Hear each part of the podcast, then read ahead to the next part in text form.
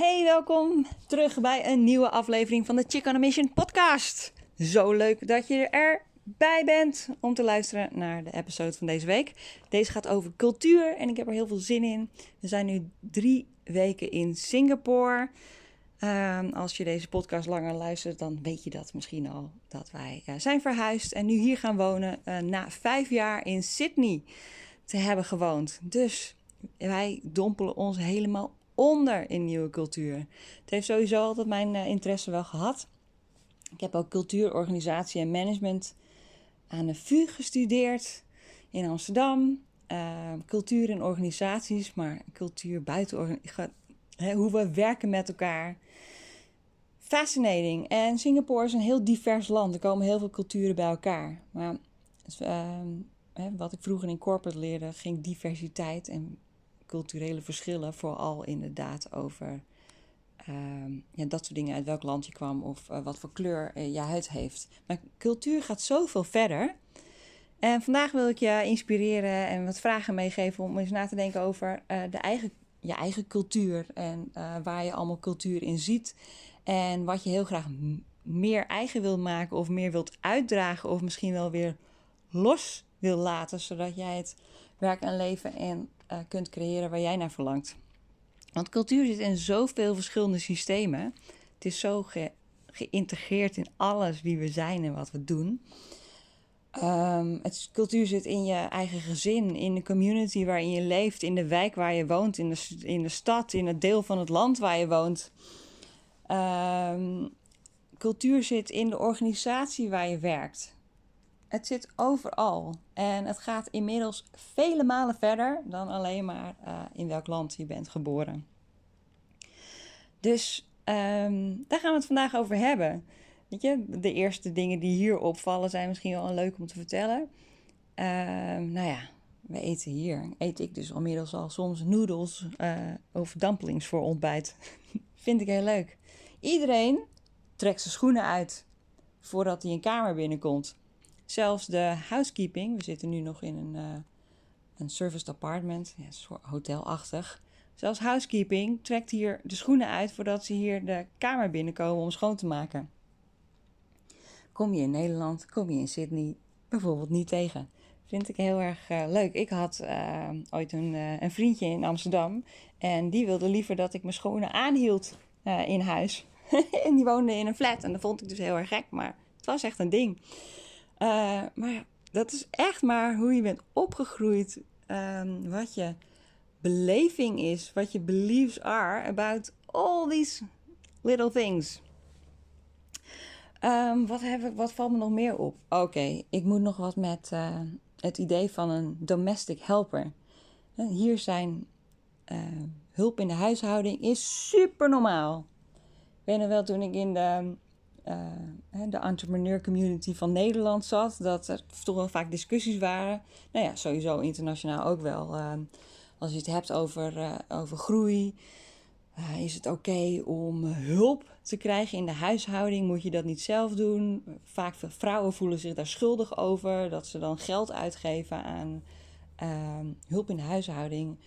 dat kan je toch ook zelf. Terwijl dat dus hier denkt niemand daarover na. Natuurlijk heb je hulp in de huishouding.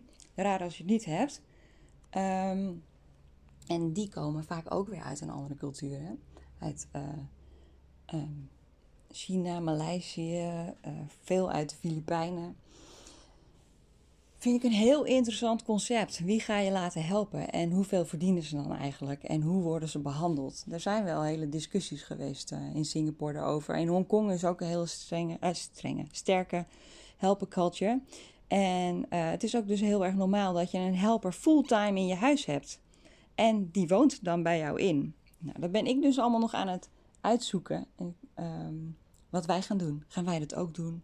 Hoe gaat hij bij ons in huis wonen of niet? Waar woont diegene dan? Want wij hebben deze week huizen gekeken.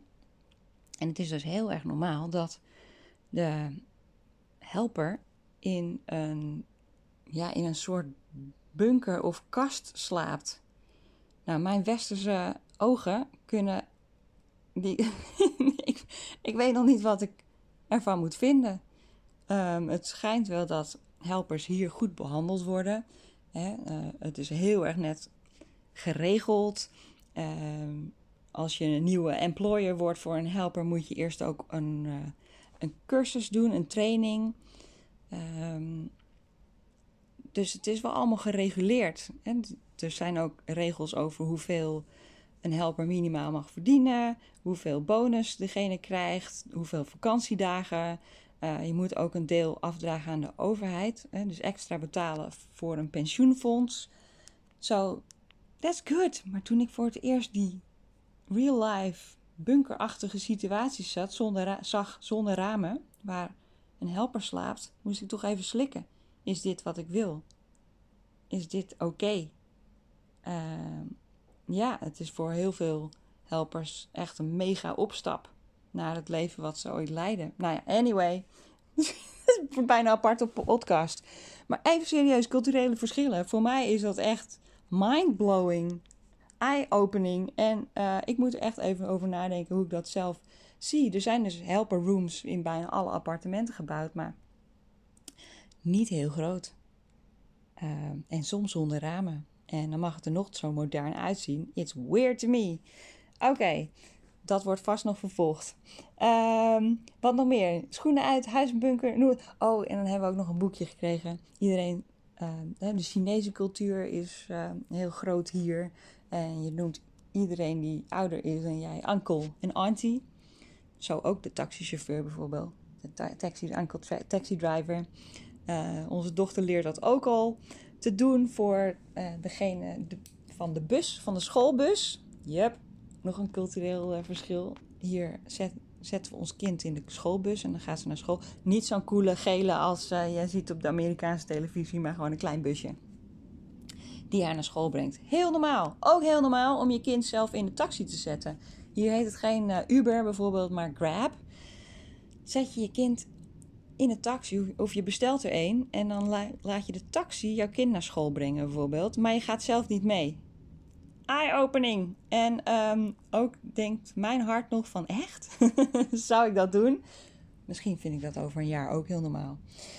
Dus dat over echte culturele verschillen hier. Um, heel erg interessant nu nog, hè, want ik bekijk alles met nieuwe ogen. As I like it. Daar, zo kijk ik ook altijd naar. Um, de bedrijven met wie ik werk of de zelfstandige ondernemers met wie ik werk met frisse ogen. Wat neem jij mee? Wat is geweldig? Wat wil je loslaten? Kan allemaal. Nou, ik heb dus um, cultuurorganisatie en management gestudeerd. Dus bijvoorbeeld ook Hofstede. He, Hofstede heeft onderzoek gedaan uh, naar ja, culturele verschillen, naar vergelijkingen tussen landen. En die heeft hij geschaald. Misschien is dat wel eens, als je hier interesse in hebt, is het leuk om op te zoeken.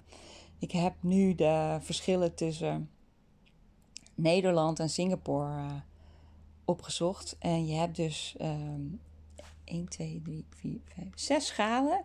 Uh, power distance, individualism, masculinity, mm -hmm. uncertainty avoidance, long-term orientation en indulgence. Nou, je moet er maar eens naar kijken. Je kunt het zoeken op Hofstede insights.com. kun je landen naast elkaar zetten. En een van de verschillen die ik al direct uh, zie, die groot zijn, zijn bijvoorbeeld power distance.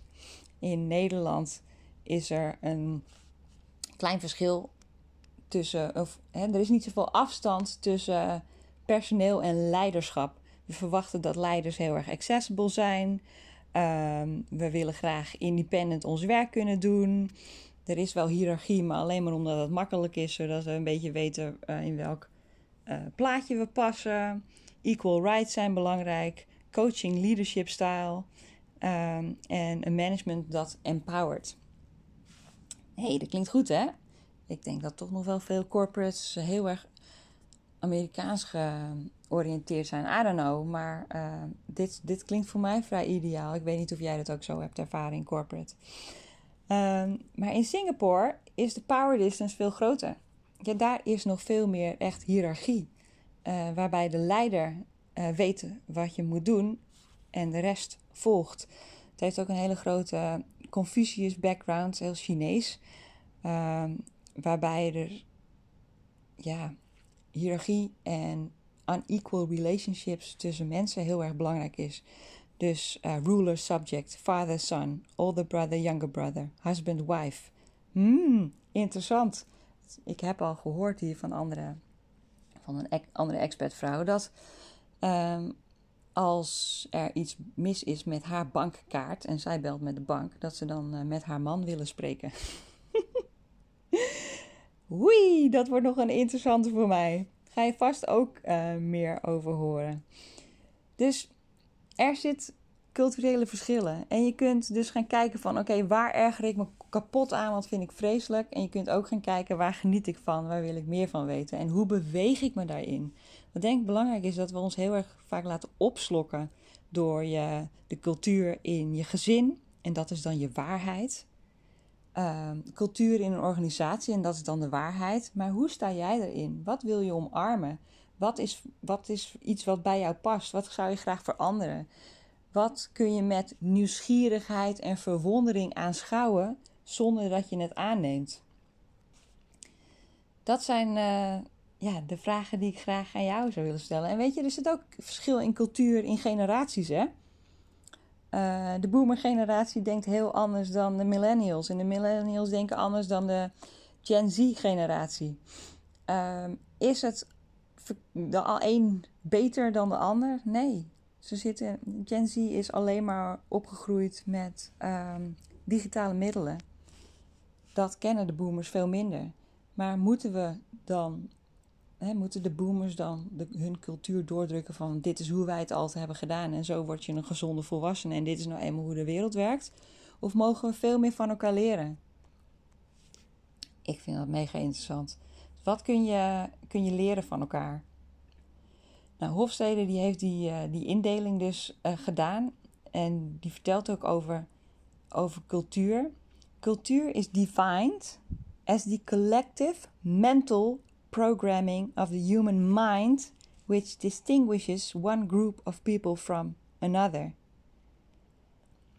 Zo uh, plaatsen we elkaar dus allemaal in hokjes. Zo leren we met elkaar samen te leven. Uh, we zijn dus allemaal anders geprogrammeerd. En cultuur zit dus in je hoofd. En inmiddels denk ik ook wel echt in je systeem, in je bloedvaten, als dat eeuwen en eeuwen en eeuwen teruggaan. Maar als je er zo naar kijkt, dat het iets is wat ons is aangeleerd, waarin we geloven. Uh, ik vind nog wel een leuk dingetje is dat je hier bij het ontbijt uh, geen varkensworstjes bijvoorbeeld, ehm, of koeienworstjes. Dus je kunt geen rundvlees of varkensvlees krijgen, alleen maar kip. Zo interessant. Cultuur zit natuurlijk ook heel erg verweven in religie. Soms is dat onlosmakelijk met elkaar verbonden, maar er zit wel degelijk een verschil in. Betekent dat ze dat hier allebei van het menu uh, schrappen en ook heel veel vegetarisch aanbod hebben. Maar in één religie is uh, de koe heilig en wordt daarom niet gegeten. In een andere religie is uh, een varken onrein en wordt daarom niet gegeten. De kip echter heeft geen status. Kip heeft geen status gekregen, dus we mogen allemaal kip eten. Is dat niet fascinerend? Dus waar ik je toe wil uitnodigen vandaag is eens kijken, of deze week, of wanneer het jou uitkomt, is te kijken van in welke cultuur zit ik? Wat geloof ik over mezelf? Wat geloof ik over mijn uh, gezin, hoe ik mijn gezin wil opvo opvoeden. Wat heb ik meegekregen van mijn ouders, van mijn grootouders. Wat de waarheid is, hoe het leven eruit ziet. Ben ik het daar nog mee eens? En wat is mijn eigen visie daarop? Als ik naar de cultuur kijk van mijn organisatie, is daar bijvoorbeeld uh, power distance? Is daar uh, ruimte voor independence en individualiteit? Is het een masculine organisatie of juist een feminine organisatie?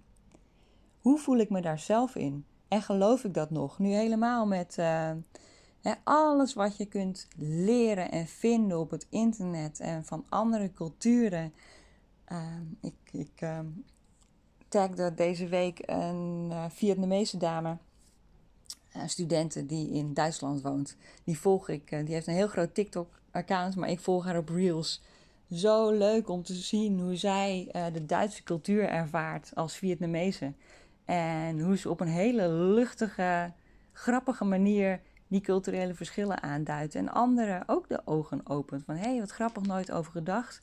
Uh, zo over nagedacht. Uh, maar ook mensen samenbrengt. Van mensen die voelen van, oh, ik heb dat ook in mijn cultuur. Oh, mijn cultuur is Duitser dan ik dacht. Oh, wat leuk, ik ben ook uit een Aziatisch land en zo doen we hier dat ook. En het opent de ogen en het geeft ruimte voor een gesprek en interesse. En het is positief en opbouwend.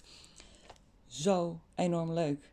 Dus hoe kun je meer spelen met jouw eigen cultuur, ook in je organisatie? Wat wil jij meenemen? Wat wil je misschien wel veranderen? Wat zou jij nog meer over je eigen cultuur willen delen in je nieuwe land? Nou, of op je nieuwe plek? Kijk eens met open ogen en open hart en met verwondering naar wat er om je heen gebeurt. We worden vaak zo opgeslokt. Uh, toen ik ergens uh, in de dertig was, uh, liet ik me enorm opslokken door met name de corporate cultuur. Ondanks dat het misschien niet eens bij mij past, maar ik wist dat echt niet beter. Ik heb niet. ik voelde het wel dat het niet klopte. Ik had immers een studie gedaan daarover. En ik zag wel dat ik dacht van hé, hey, met name toen er hele grote organisatieveranderingen gingen plaatsvinden, dacht ik hé, hey, dit past helemaal niet meer bij mij. Maar ik kom ook uit een gezinscultuur waarbij je blijft zitten waar je zit, vasthouden, een groei, een vaste baan is belangrijk. Dus zomaar move zou voor mij een soort van opgeven betekenen. Alsof ik het dan maar opgaf. In plaats van voor mezelf te kiezen dat het iets positiefs zou kunnen zijn. Ja, de cultuur voelde onveilig. De values die die cultuur vasthielden, eh, pasten niet bij mij. Maar ik had geen idee dat ik daar eens eventjes lekker met een afstandje naar kon kijken. En kon bepalen van, goh, is dat voor mij? En welke delen zijn voor mij? En waar kan ik met verwondering, interesse en uh, plezier naar kijken, maar niet aannemen? Ik geloof dat we er allemaal een stuk sterker van worden als we daar uh, wat meer leiderschap over nemen. En zoals ik al zei, de nieuwste en de jongere generatie kijkt er al zo, met zo, zulke andere ogen naar. Mijn kind, hè, die al in Nederland, Sydney en Singapore heeft gewoond, gaat er natuurlijk helemaal anders naar kijken. Ik als, haar ouder uh, heb niet eens meer zo'n flexibele mind. Ook al ben ik heel erg gericht op openheid en verwondering en met nieuwe, frisse blik durven te kijken. Moet ik haar vertellen hoe de wereld werkt? Of kan ik haar leren om op zichzelf te vertrouwen, zodat zij kan ontdekken wat bij haar past en niet bij haar past? Ik hoop echt dat het ons lukt om haar uh, die openheid te geven en die creativiteit te geven om haar eigen identiteit te ontwikkelen. Want er is één ding zeker: zelfs met cultuur gaan wij. Er zijn nu zoveel aspecten die jou jou maken. Zoveel stukken van cultuur en beliefs die jou jou maken. Dus wat wil jij adopteren? Wat wil jij eigen maken? Ik leer mijn kind al lang al dat er geen uh, binary is. Dat er geen man, vrouw, zwart-wit is. Maar dat er zoveel kleuren op het spectrum zijn. Zij leert al lang al dat het normaal is dat uh, mannen op mannen, vrouwen, vrouwen, vrouwen vallen. Dat er uh, mensen zijn die uh, hè, zich daar helemaal niet mee identificeren. Dat nagelak niet per se van een man of een vrouw is. Dat culturen ehm, interessant zijn om naar te kijken en dat je, het leuk is om er je mee te doen, maar dat je niet alles hoeft te adopteren als dit is de waarheid. Ja, ik hoop dat ik haar nieuwsgierig maak en open en wondering. En dat hoop ik ook voor jou. Dat je je weer een beetje losmaakt van uh, hoe je denkt dat de wereld hoort te werken. Helemaal als je iemand bent die denkt van verdorie, ik wil een leven met meer purpose of met meer missie of meer vervulling. Ik wil uh, een leven met meer verlangen en dromen. Dan is het heel interessant om eens te kijken, oké, hoe leid ik mijn leven? En hoe wil ik het leiden? En misschien als je een leider bent, hoe leid ik mijn mensen? Vertel ik ze precies wat ze moeten doen? Of is het interessant om te kijken van wie zijn zij als persoon? Wat voor cultuur brengen zij mee? Uit welke generatie komen zij? Um, nou, Food for thought for today. Dankjewel voor het luisteren. Ik hoop dat je het weer een interessante vond. En tot de volgende keer. Als jij vragen hebt of eh, inspiratie hebt gekregen of nog vragen, je weet het, je mag me altijd een berichtje sturen. Vind ik heel erg leuk. En als je deze podcast met anderen wilt delen, zodat deze Chicken Mission groter kan worden. En ja, we meer individuele en professionele groei kunnen creëren. met diversiteit en inclusiviteit. Dan zou ik dat helemaal te gek vinden. Dankjewel. Tot de volgende keer. Doeg!